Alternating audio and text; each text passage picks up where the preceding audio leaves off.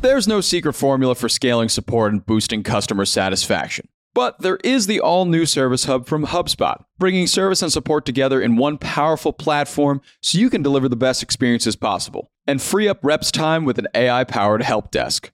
Also, you can keep customers happy. Secrets out. Service Hub is a game changer. Visit hubspot.com/service to learn more. Howdy, folks. It is Thursday, January 12th. I'm Jacob Cohen here with Juliet Bennett Rylah, and you're listening to The Hustle Daily Show.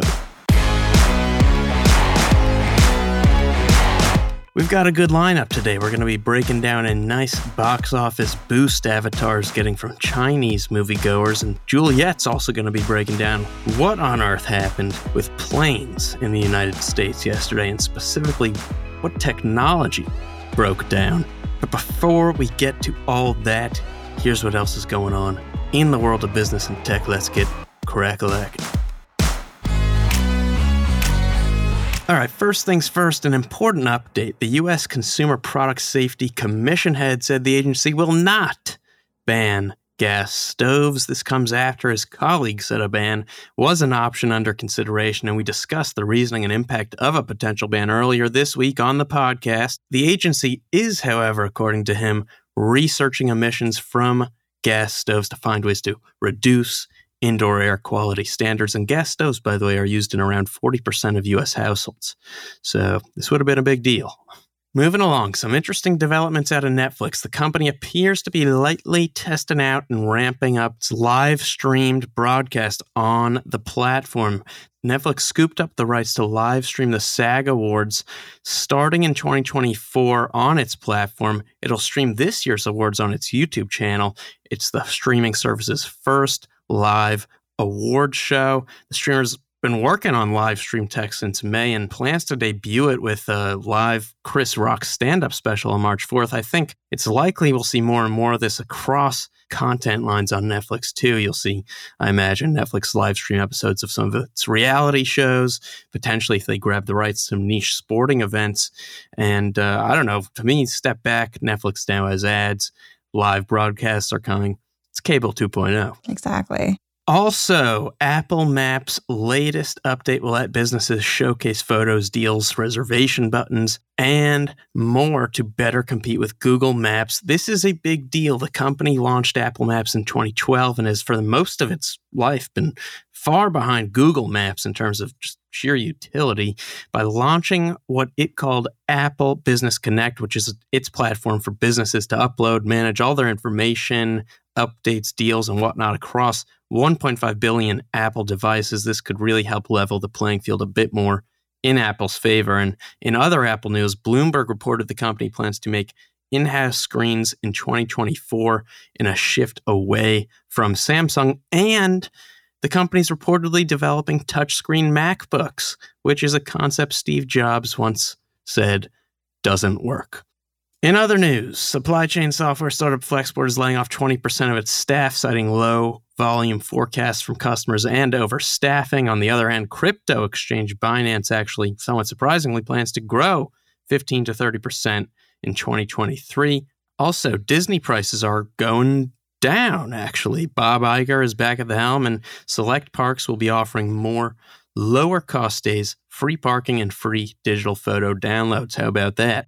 And is it another day in 2023 without a new development in artificial intelligence? I think not. OpenAI will start a limited test on what it's calling ChatGPT Professional, which is a paid version of the AI chatbot that includes unlimited messaging and faster responses. Okay, The Way of Water Avatar sequel has been getting a big boost in China, and I think this is pretty interesting. Uh, first of all, by the way, if you have not yet seen Avatar, have you seen it? You didn't see it, right? No, I went to go see Megan. Of uh, course. Uh, well, I want to see that, so I'm go- I hopefully go, going to go see that. But I, I do recommend for anyone who has not yet seen Avatar: The Way of Water, IMAX fifth row is the right way to do it. 4D seems cool too, by the way, though a tad violent, I will say. Uh, the, the, film has earned $1.73 billion at the box office. It's now the seventh highest grossing film of all time. Those earnings include, uh, interestingly, almost $190 million out of China, despite the surge of COVID infections there, according to the Hollywood Reporter. Now, a big Chinese ticketing app actually projects the film will peak at $222 million there, which is more than 203 million the original Avatar pulled in there a decade ago when there were just 5.7 thousand movie screens in the country. And today, there are more than 82,000. So, what's interesting is attention could shift away soon, though, with the Chinese New Year coming up when a whole host of domestic films will be hitting theaters there, among them The Wandering Earth 2.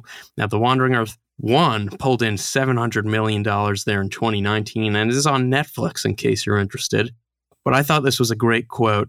Uh, this was James Cameron told Variety the other day. We're going back to theaters around the world. They're even going back to theaters in China. And he added, We're saying as a society, we need this. We need to go to theaters. Enough with the streaming already. I'm tired of sitting on my. That is how I watch a movie in a theater as well, though, by sitting on my. That's a great point. That's a great point. We should get in touch with him and let him know. All right, Juliet. Uh, yesterday I was sitting around looking at the news as we do, and I hadn't heard about any particularly bad weather patterns going on across the country or any kind of major events that might have interfered with air travel.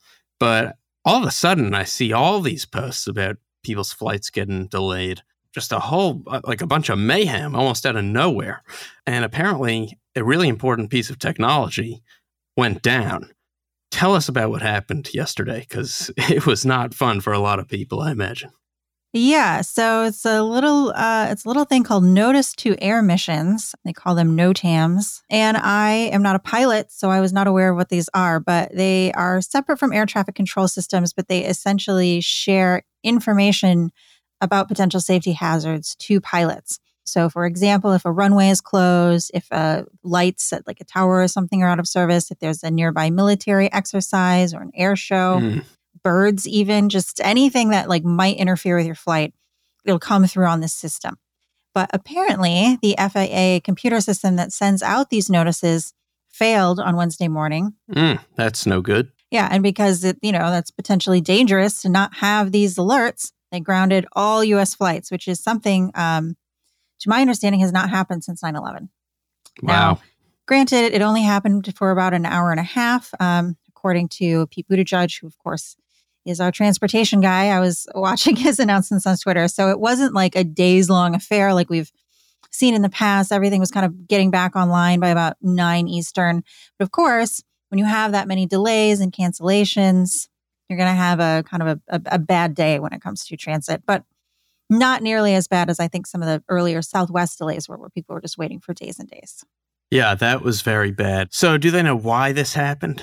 So, not yet. Um, President Biden has ordered an investigation into why the system failed. Obviously, this is not something you want to have happening.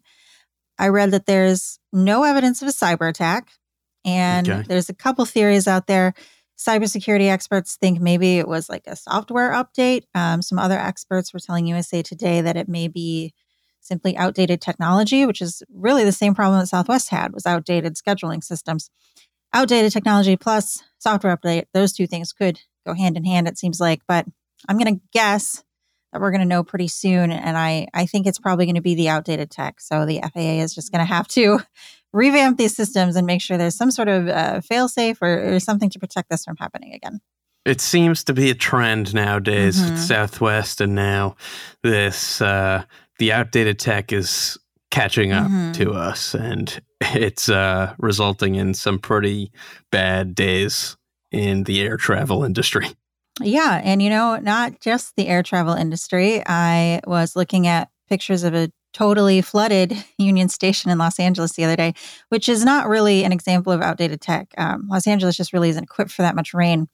But I do notice when I go there, it's like I can't I can't use my credit card on like the machines because they're so old and they don't take the strip right. right, and all the signs are always broken. And then I was reading about an Amtrak train that was on the way from DC to Orlando the other day. It got delayed for over 29 hours due to a derailment of a freight train up ahead.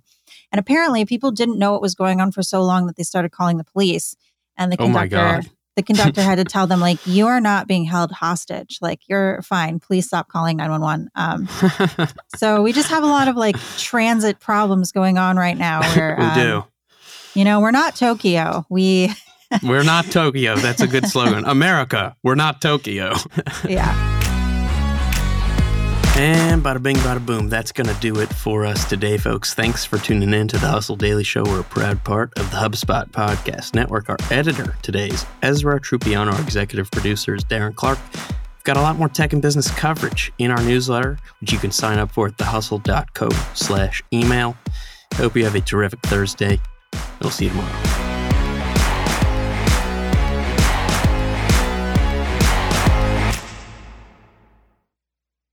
Hey, everybody, I got a great podcast to tell you about. It's called Truth, Lies, and Work, and it's brought to you by the HubSpot Podcast Network, the audio destination for business professionals. On this show, you can join husband and wife team Al and Leanne Elliott as they dispel myths, impart wisdom, and answer all your questions about finding, keeping, and motivating great people. They actually just did an episode with John Smith, who is the manager and agent of famous Argentinian soccer player Diego Maradona. He talks about in this episode how he was able to manage the global superstar, athlete, celebrity that Maradona is and was.